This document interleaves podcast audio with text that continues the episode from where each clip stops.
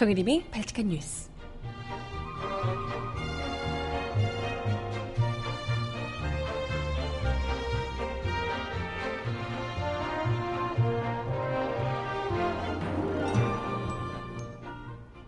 여러분 안녕하세요. 발칙한 뉴스 정혜림입니다. 길었던 추석 연휴 잘들 보내고 오셨나요? 우리가 이렇게 쉬는 동안 또 발칙하게 씹어드려야 할 뉴스들이 한껏 쌓였습니다. 아, 오늘도 바빠요. 얼른 음악 듣고 와서 오늘 이야기 함께 나눠볼게요. 첫 곡, 성시경의 노래로 준비했습니다. 다정하게 안녕히. 듣고 올게요. 신청곡 있으신 분 주세요.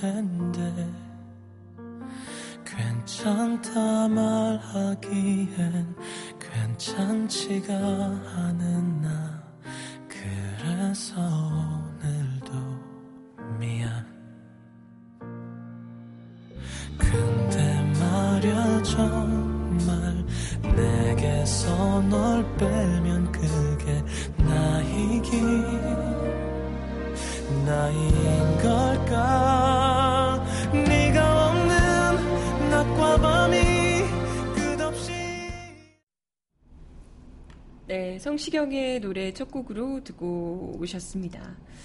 아, 첫 번째 소식으로는요, 명절을 지나자마자 뭐 여러 가지 뉴스들이 있었지만, 뭐, 발칙한 뉴스는 제가 생각하기에 가장 중요한 뉴스부터 정하는 거니까, 제 마음대로 정한 가장 분노했던 뉴스를 먼저 꼽았습니다. 다름 아닌 그 동아일, 동아일보 황호택 논설 주간의 글인데요. 14일자 22면 기사입니다. 북핵 위기와 소녀상 이전. 사실 제가 그 이전에도 음, 명절 전에도 지금 일본 아베 총리와 박근혜 대통령 간의 그 묘한 묘한 발언들, 오가는 발언들. 일본 언론에서는 이미 소녀상 이전이 연기돼 있고 이게 뭐 다 약속을 한 거다라고 얘기하고 있는데 우리 정부에서만 계속해서 이게 뭐 아니라는 둥 국내용 어, 정치를 계속해서 하고 있는 것에 대해서 많이 분노를 했었고 가장 그 어떤 것보다도 중요한 뉴스다라고 이야기를 드렸었는데 사실 이게 공론화가 되면 정말 이건 뭐 십자포화를 받아야 되는 상황이잖아요. 이거는 당연히 우리 국민들에게 가장 분노할 만한 이 사안이고 특히나 뭐 친일 문제 이런 것들은 거의 뭐 아킬레스건이잖아요. 우리 국민들에게 굉장히 가장 웬만한 사람들에게는 뭐 일부 뉴라이트계 친일파들이 있긴 합니다만 대다수의 국민들이 가장 이제 분노케 하는 분노케 하는 그 이제 포인트인데요. 그런 상황에서 그걸 알기 때문에 아마 우리 정부에서도 어떤 밀실 합의를 했건 국내에서는 최대한 쉬쉬하며 모는 척을 하고 덮고 넘어가려고 이제 하는 걸 겁니다. 그런데 이런 상황에서 사실 이게 좀 걱정됐던 부분이에요. 대놓고 이걸 누군가가 먼저 특히나 이제 이런 어찌됐건 조중동 이렇게 하면 우리가 뭐 기레기니 어쩌니 이게 무슨 언론이냐라고 이야기를 하지만 어찌됐건 일간지 중에 우리나라에서 영향력이 있는 매체인 거잖아요. 이런 매체에서 대놓고 논설 주간이라는 사람이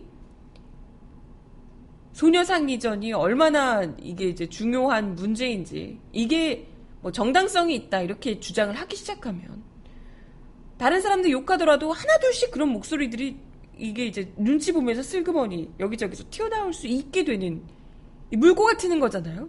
그렇게 되면 박근혜 정부에서도 이거 봐라 이거 중요하다니까 라고 하면서 은근슬쩍 이렇게 치고 나갈 수가 있는 겁니다. 그렇기 때문에 이런 말도 안 되는 주장들을 사전에 맹 비난을 하며 차단을 할 필요가 있고 이게 이제 간을 보는 거예요. 이렇게 던져놓고 이 반응이 어떤가? 얘네들이 얼마나 분노하지? 이 정도만 하고 떨어지네? 아 그럼 밀어붙여야 되겠네. 간을 보는 거예요. 툭 하나 던져보고 이 반응을 보는 거죠. 근데 여기서 우리가 대충 그냥 어물쩍 넘어가면 여기서 하나 더, 좀 더 나가고 좀 더 나가고 결국에는 정말 이 친일파들의 소굴이 완전 정말 again 이 친일 이 일제 시대 again 일제 시대가 도래하게 되지 않을까 이런 생각이 들 정도입니다. 일단 그 황호택 논설 주간의 이야기를 보면요. 12, 28 그 위안부 합의문에 대해서 예, 그래서 윤병세 외교부 장관의 발표문을 뜯어보면 소녀상이 위안부 아니 소녀상이 일본 대사관의 안녕이 미치는 영향을 인정했고 관련 단체를 설득해 이전하도록 노력하는데 합의했다라고 일본이 해석할 여지가 있다라고 이야기하고 있습니다. 그 일, 윤병세 장관의 발표문을 보면 일본이 그렇게 생각할 수 있다는 거예요. 그러면서 또 빈협약 22조 2항을 끄집어내 집회 및 시위에 관한 법률에서 외교 공간 100m 이내에 집회 시위를 제한하는 것도 빈협약을 존중하는 의미가 담겨 있다 라고 소녀상 이전을 주장하고 있습니다. 황 주관은 또 정부가 국내 논란에도 불구하고 일본과 위안부 문제 합의한 것은 경제와 안보 등 산적한 한일 관계 현안을 밀어놓고 계속 이 문제로 갈등을 빚을 수 없다는 인식 때문이라고 두둔했습니다. 그 어떤 것이 역사 인식보다 주권 인식보다 주권 의식, 역사 인식보다도 더 우선한 시급한 사안이 있습니까? 경제 뭐 일본이 얼마나 일본도 경제 안 좋은데 우리나라에 일본이 뭐 경제적으로 얼마나 큰 도움을 줄 수 있게요? 그러면서 그는 특히 북이 5차 핵실험을 하고 미사일 거리가 계속 늘어나고 있어 안보와 관련된 한일 협력은 절박한 과제가 됐다.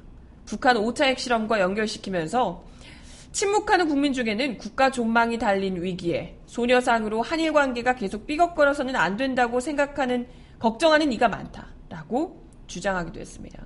또 이명박 정부 때 일본과 군사정보보호협정을 맺으려다 밀실 합의 논란이 벌어지며 서명 직전까지 갔다 실패한 적이 있다. 이 논란이 됐었죠.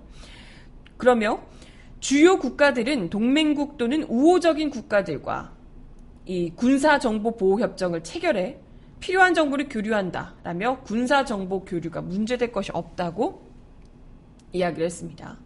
또 황주관은 한일 위안부 합의의 정신과 국제사회 기준에 따라 소녀상을 일본 대사관 앞에서 다른 장소로 이전해주고 우리는 북한과 중국에 맞서 한미일 군사협력을 강화할 필요가 있다라고 주장했습니다. 진짜 어마어마하죠. 근데 뭐 동아일보는 사실 뭐 이상할 것도 아닌 게 이번에 노골적으로 이런 이제 논설을 싣기도 했지만 그간에도 이 정부의 위안부 피해자 뭐 지원을 위한 재단이라며 정부 주도를 했던 화해치유재단 김태현 이사장과 단독 인터뷰를 싣기도 했었고요. 등등해서 여성가족부 장관, 강은희 여성가족부 장관 단독 인터뷰, 위안부 피해 할머니들이 원하는 대로 맞춤형 지원을 하겠다. 뭐 이런 류의. 그러니까 정부 입장을 대변하는 보도를 계속해서 이어왔습니다. 여기다가 이제 대놓고 지금 소녀상 이전이 쟁점화가 되니까 이미 사실 다 드러난 거잖아요. 정부가 아무리 눈 가리고 아웅해도 이미 드러난 것이 소녀상 이전을 10억엔 받고 퉁치기로 했다라는 게 아베 총리와 박근혜 대통령의 한일 한일 협 한일 아니 한일 어 이제 양국 지도자 간의 회담을 통해서 정상회담을 통해서 이미 다 드러난 상황입니다. 그러다 보니까 정부에서는 계시 실시를 하면서 눈치를 보고 있는 상황인데 미리 이런 언론을 통해서 밑밥을 까는 거죠.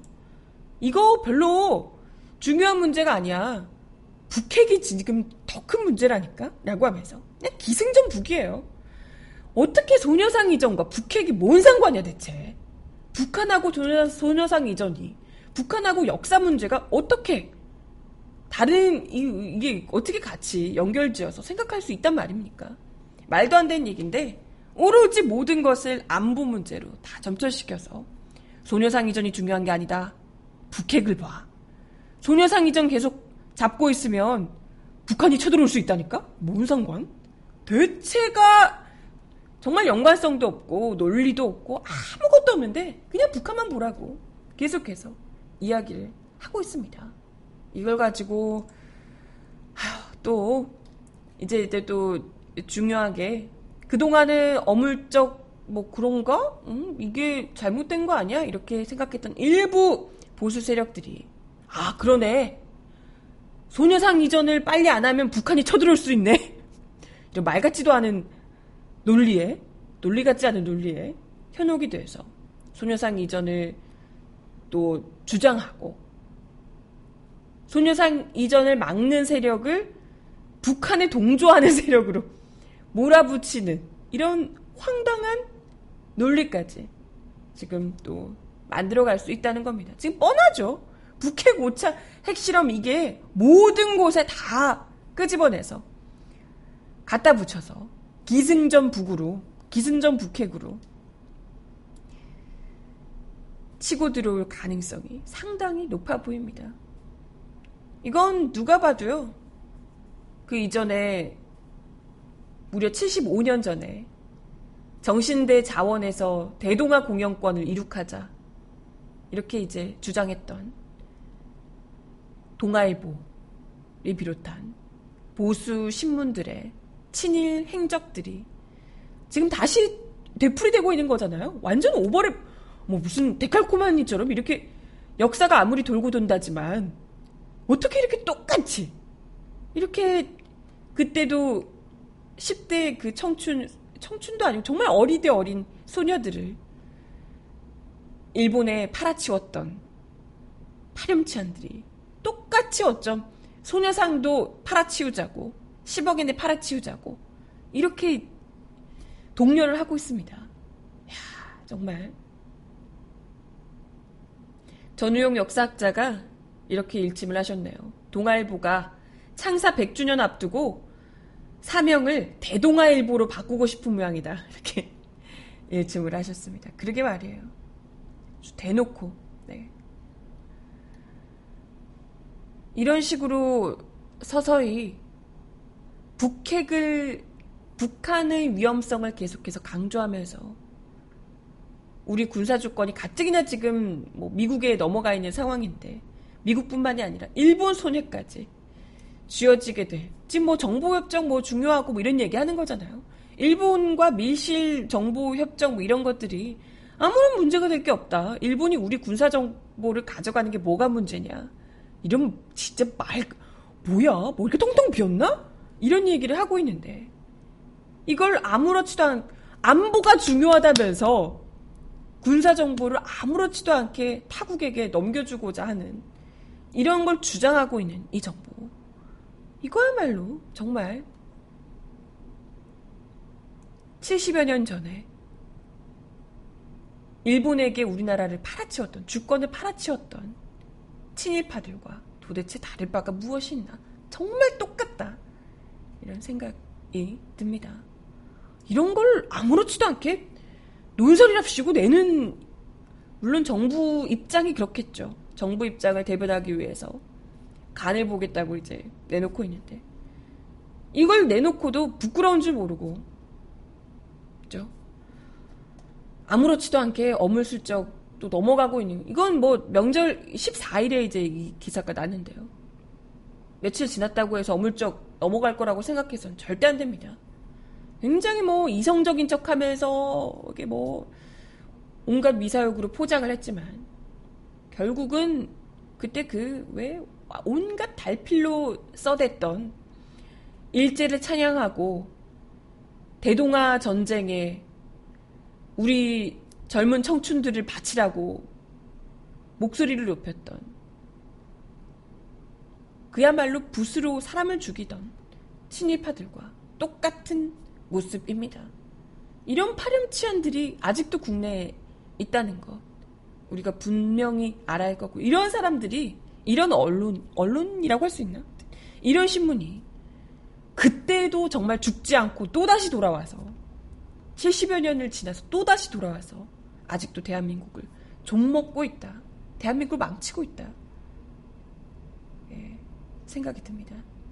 많은 분들이 SNS에서도 분노하고 계세요. 왜 군사협정이냐? 아주 그냥 한일 합병이라 그러지? 이렇게 그러시네요. 네, 아주 그냥 천황폐하 만만세 뭐 이런 걸 외칠 기세예요. 이 정도면 이완용 아닌가? 라고 이야기하십니다. 그러게 말이에요. 음악 하나 더 듣고 와서 이야기 이어가 볼게요. 신청곡 주신 노래입니다. 이동규가 부르는 소시민들의 사회 들려드릴게요.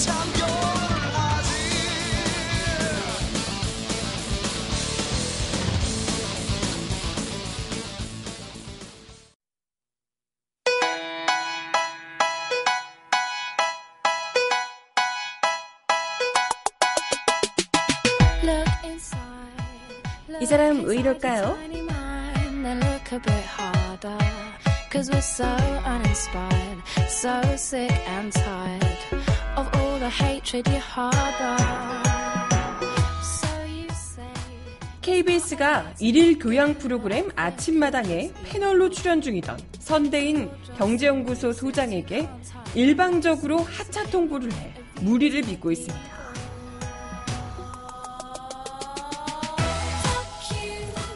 손대인 소장은 그동안 정치적 성향을 막론하고 한국 정부의 부동산 정책을 강하게 비판해온 대표적인 경제부동산 전문가 중 한 명입니다. 박근혜 정부의 부동산 부양 정책 및 주거복지 정책에 대해서도 비판적인 입장을 견지하고 있죠. 지난 18일 KBS와 선 소장 등에 따르면 아침마당 윤모 PD는 추석 연휴 전날인 지난 13일 오후 선 소장에게 전화해 하차 통보를 했습니다. 선 소장은 아침마당 월요일 코너 중 하나인 고급 정보 열전에 6주간 출연해 왔습니다. 이 코너는 각 분야 전문가 5명이 나와 시청자들에게 도움이 되는 분야별 정보를 10분씩 설명하고 다른 출연자가 낸 퀴즈를 맞춘 점수와 시청자 참여 점수를 3주간 합산해 최하위 점수를 받은 패널이 탈락하는 방식으로 진행됩니다. 탈락자는 다음 주 방송분부터 다른 패널과 교체되는데요. 선 소장은 지난주 방송에서 3위를 차지해 19일 오늘 방송분에 원래는 출연을 해야 정상이라고요. 이처럼 경쟁에서 탈락해야만 자동으로 하차되는 기존 시스템과 무관하게 방송국 측의 일방적인 하차 통보를 받은 선 소장은 윤 PD에게 정확한 하차 사유를 물었는데요. 윤 PD는 윗분들에게 부정적인 의견이 들어온 것 같다. 최대한 버텨봤지만 더 이상 버틸 수 없어. 윗분들 지시에 따라 선 소장을 출연시킬 수가 없다 라는 취지로 답했다는군요. 윗분들 누군지 너무 뻔하다 그죠? 선 소장은 자세한 경위를 듣고자 해당 프로그램의 허모 책임 프로듀서에게 전화했지만 돌아온 답은 국장이 외부에서 선 소장에 대한 부정적인 의견을 들었다. 그 의견이 뭔지 외부 사람이 누군지는 알 수 없다라는 것입니다. 누구겠어요? 저기 푸른 집이에요. 저기 누구 뻔한 집 뭐. 두 사람의 통화 내용에 따르면 허 책임 PD는 책임 프로듀서는 하차 사유를 묻는 질문에 개인적인 의견은 절대 아니고 주변의 의견을 들어서 그런 의견을 낸 것으로 알고 있다라고 답했습니다. 선수장이 누가 무슨 의견을 말한 것인지 설명을 해줘야 납득이 되지 않냐라고 재차 묻자 허 책임 PD는 구체적으로 누가 그런 이야기를 했는지 확인하기도 곤란한 상황이다. 다만 그런 얘기 자체가 전혀 근거 없이 나온 것이라고 생각하지는 않는다. 라고 이야기를 했다고요. 어, 뭐, 일단은 계속해서 대체 이유가 뭐냐라고 묻자 선 소장이 방송에서 설명한 내용에 대해서 일부 부정적인 의견이 있었고 이를 검토한 결과 KBS 입장인 것처럼 시청자들이 오인할 수 있는 여지가 있다는 게 국장과 본부장의 판단이다. 라고 설명을 했다는군요. 이게 어떤 내용이냐면요. 선 소장이 아파트 분양 받을까 말까라는 제목으로 부동산 시세에 대해서 설명한 부분이었다고 합니다.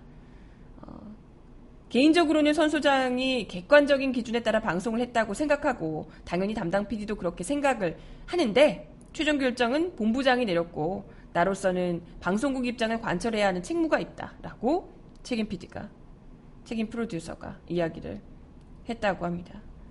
뭐 이와 관련해서 저희 민중예술이와 인터뷰에서 전화 통화에서 이 PD가 선 소장이 과거에도 그런 주장을 했다가 결과적으로 안 맞는 전력이 있었다. 선 소장의 주장이 방송을 통해 나가는 것이 KBS 공식 의견이냐는 의견도 있어서 제작진이 논의한 결과 그렇게 오해할 소지가 있다고 판단해서 중도 하차를 결정했다. 아니, 근데 그렇게 따지면 뭐 이런 분들이 사실 의견이 좀 갈리잖아요.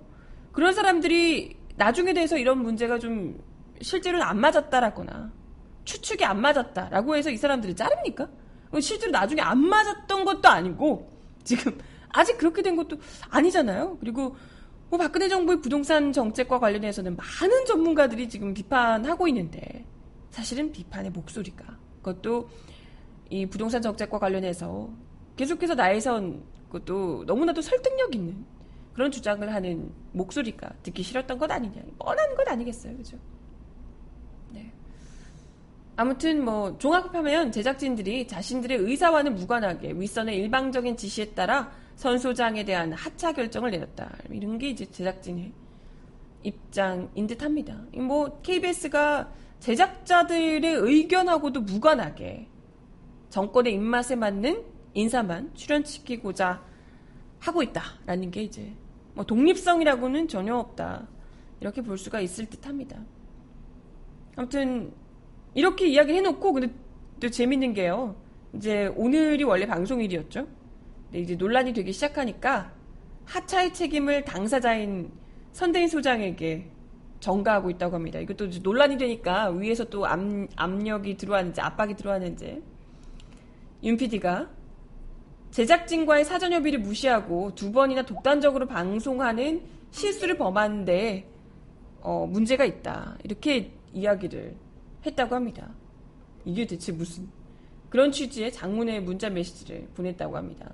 선소장의 설명을 선소장 설명의 신빙성을 높이기 위해서 제작진이 별도의 참고화면을 준비했는데 자기들이 참고화면 같은 걸 이제 준비했는데 선 소장이 이를 소개하지 않았다는 겁니다. 아니 근데 뭐 10분 내에 준비한 내용을 전달하는 상황에서 준비한 걸 뭐 구체적으로 다 하지 못할 수도 있는 거잖아요. 그죠? 근데 만약 문제가 있었다면 이와 관련해서 선 소장이 계속해서 뭐 의견 교환을 하든지 문제 지적을 하든지 아니면 나후에 나중에라도 그런 얘기를 해야 되는데 그때는 전혀 그런 얘기가 없었다는 거예요. 왜 이걸 준비하자 준비했는데 뭐 제대로 얘기해주지 않았냐 이런 이야기 전혀 없었고 아무런 요청도 지적도 없었는데 이제 와서 우리가 준비한 내용 네가 방송에서 안 해줬다. 그래서 출연 정지 시킨다. 이게 그죠? 얼마나 출연 정지를 시키는데 꼬투리를 잡아야 했으면 그런 것까지 잡았을까? 네, 참 치졸하네요, 치졸해. 일단 선수장은 이 책임 PD, 책임 프로듀서를 통해서 담당 본부장과 국장의 구체적인 하차 경위 설명, 일방적인 하차 통보에 대한 사과를 요구했지만 이에 대한 입장을 전달받지 못하고 있습니다. 뭐 구체적인 입장이 뭐가 있겠어요? 위에서 하지 말라고 하니까 안 한 건데 뭘 물어봐도 우리 여왕님이 하지 말랬어요. 싫어하시니까요. 뭐 이런 거더 되겠어요? 원한데 뭐. 네, 음악 하나 더 듣습니다. 브라운 아이즈의 노래 신청하셨는데요. 떠나지 마. 들려드릴게요.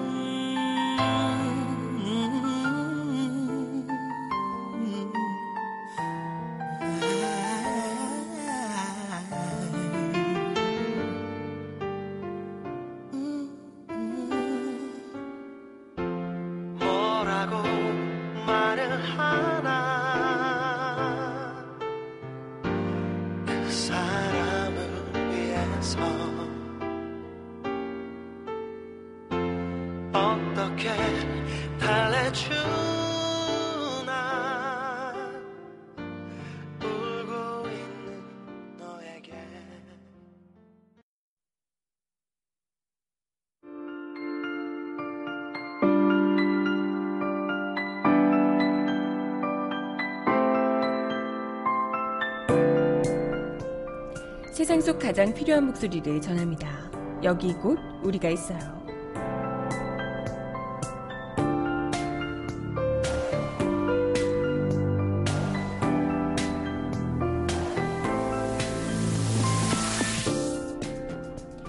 한국의 북한 관련 뉴스 보도 실태에 대해서 뉴욕타임즈가 신랄하게 비판하고 나서 이목을 끌고 있습니다. 지난 15일 뉴욕타임즈는 서울발 보도를 통해 그동안 한국 언론이 북한 뉴스에 대해 취한 행태를 소문, 오보 및 익명성으로 규정하며 북한 보도 문제점을 지적했습니다. 어우, 정말 낯뜨겁네요. 기사에 따르면 한국에서 생산되는 대부분의 북한 기사의 출처는 한국의 국정원이며 국정원이 한국 언론에 북한 소식을 제공하면 국제 뉴스 매체는 이 뉴스를 종종 적극적으로 받아 재포장해 보도한다. 라고 지적하고 있습니다. 또한 국정원은 종종 몇몇 대표적인 한국 언론 매체 익명의 제보자로 해줄 것을 주장하며 정보를 흘린다고 지적하는데요. 다음날 한국 언론 매체는 동일한 보도를 하고 국정원 대변인실은 해외 언론기관의 기자들이 전화하면 그 정보에 대한 확인을 거부하고 이것이 기사가 본 한국에서 통하고 있는 북한 관련 보도의 실체라고 지적하고 있습니다. 하지만 분석가들은 국정원이 정치적 중립성을 지키지 않는 점이 국정원에서 나온 북한 관련 정보의 질을 손상한다고 경고하고 있습니다. 또한 한국 정부 특히 이 국정원은 국내 여론에 영향을 미치고 정책을 밀어붙이기 위해 선택된 정보들, 심지어는 불충분하고 입증되지 않은 정보를 유출한다는 비난을 받아왔다고 지적합니다.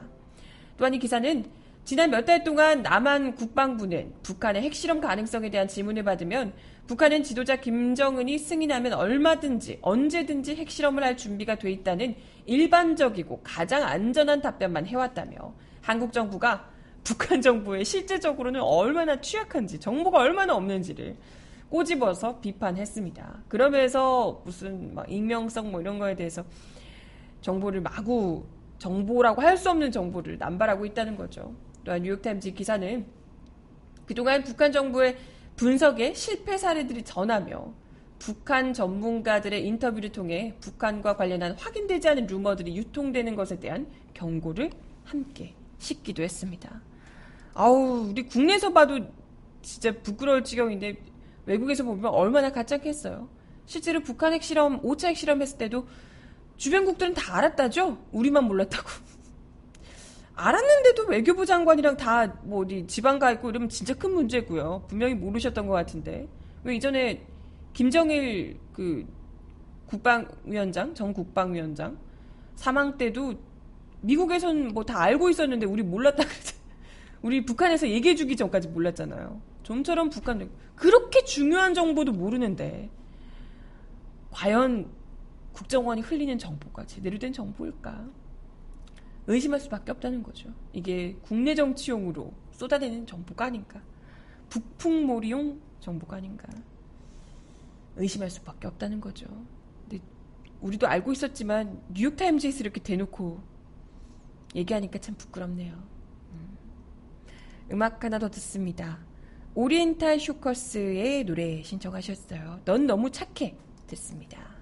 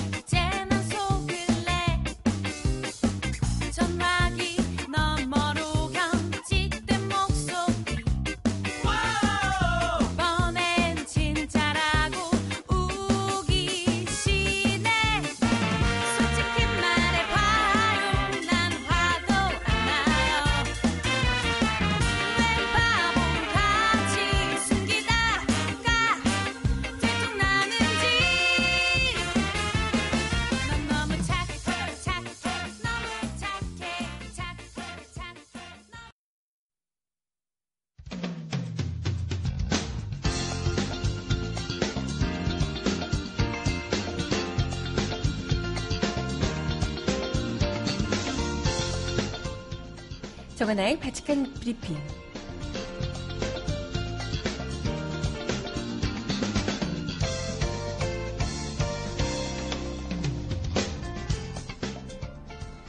첫 번째 소식입니다. 성주 군민 천여 명이 김항곤 경북 성주 군수에 술집 다방하는 것들이 사드를 반대하고 있다라고 이야기한 것에 대해 모욕죄로 고소하는 방안을 추진 중입니다. 어제 성주 사드 배치 철회 투쟁위원회에 따르면 국민들은 군수의 막말이 알려진 13일부터 그를 명예훼손, 모욕죄 등으로 고소하기 위해 고소인을 모집했다고요. 당일 촛불 집회에서 시작한 모집은 2시간 만에 400여 명이 참가했고 이날 오후 1000명을 넘어섰습니다. 고소인 모집에는 성주군 여성들과 경북 여성단체 회원들이 동참한 것으로 알려졌습니다. 여성단체는 추석 연휴가 끝나는 19일 오늘 성주 군청을 항의 방문할 계획이라고요. 국민들은 여성단체 방문 이후 논의를 거쳐 고소장을 제출할 방침입니다. 앞서 김항곤 성주 군수는 사드 배치를 반대하는 여성 시위자를 두고 비하 발언을 해서 논란이 됐었는데요. 그는 지난 7일 군청 군수실에서 지역 사회단체 회원 10여 명과 함께한 간담회 자리에서 우리 국민들이 완전히 안보 불감증에 걸려버렸어. 위엔 놈, 북한은 미쳐서 날뛰는데 지금 밑에서는 말이야 이북 편드는 놈도 있고 희한한 나라가 돼버렸어. 특히 여자들이 정신이 나갔어요. 이번에 사드 관련해서 보니까 정신이 나갔어. 군대를 안 갔다 와서 그런가. 전부 술집하고 다방하고 그런 것들인데 라고 미쳤네 미쳤어. 이야기를 했다고 합니다. 거기 애기 엄마들 이런 분들도 굉장히 많이 이 사드 반대에 우리 아이들에게 이런 환경을 물려줄 수 없다 라고 하면서 만나가는데요. 어떻게 이런 막말을 와 정말 네. 아무튼 당사자들 성주에서 특히나 사드 배치 반대 운동을 적극적으로 펼쳤던 많은 분들이 거의 뭐 패닉 상태라고 합니다. 쉽게 넘어갈 일이 아니다라고 분노를 하고 있는 상황인데요. 대충 뭐 돌아서 넘어갈 게 아니라 이 정도의 막말은 이 국민들을 어떻게 생각하고 있는지 뚜렷이 보여주고 있는 거라서 네, 더더욱이 이 성주 국민들의 분노가 쉽사리 잦아들지 않을 것으로 보입니다.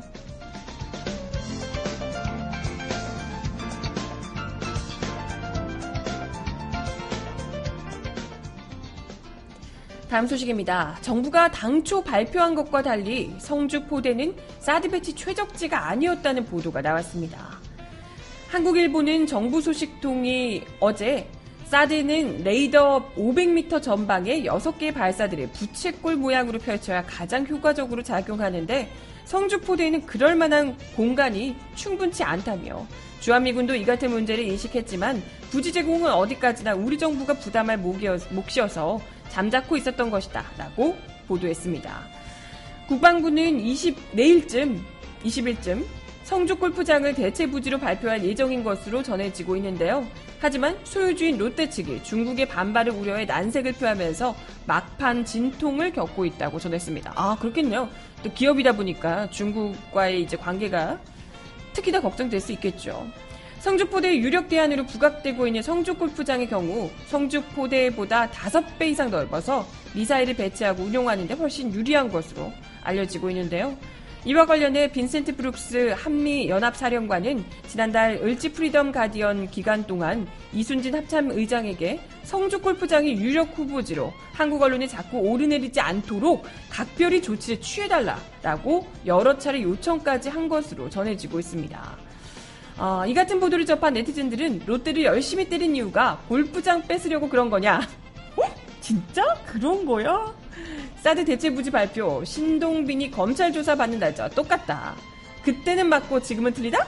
지금까지 쇼한 거 아니냐. 이건 뭐 국방부가 아니라 국뽕부네. 국민 우롱 정권, 대국민 사기 정권, 이젠 대놓고 거짓말을 하는구나. 라고 이야기를 하고 있습니다. 그러게요. 이제 시나리오를 이렇게 이미 정해놓고 한 것 아니냐. 성주포대는 미끼였고, 결국은 이쪽으로 보낸 것 아닌가. 이런 생각이 듭니다. 와, 정말 이 정도면 뭐 롯데 수사를 하는 이유도 했던 이유도 골프장 뺏으려고 이제 일종의 협박성이었다면 야, 뭐 그렇게 볼 가능성이 상당히 농후합니다만은 그랬다면 이건 정부라고 하기 그렇고 뭐라 그래야 될까요? 협잡군이라고 해야 될까요? 이건 뭐 지역 주민들이 반발을 하든 말든 그딴 것은 국민들이 반발하든 말든 이딴 것은 별로 이분들에게는 중요치 않은 것이 확실해 보입니다. 그죠? 네. 마지막 노래입니다. 신청곡 노을이 부르는 만약에 말야 전해드리면서 인사드릴게요. 세월에 닫혀진 우리의 연이 더는 허락되어지지 않아도 오, 만약에 말야 우리 조금 어렸었다면 지금 어땠었을까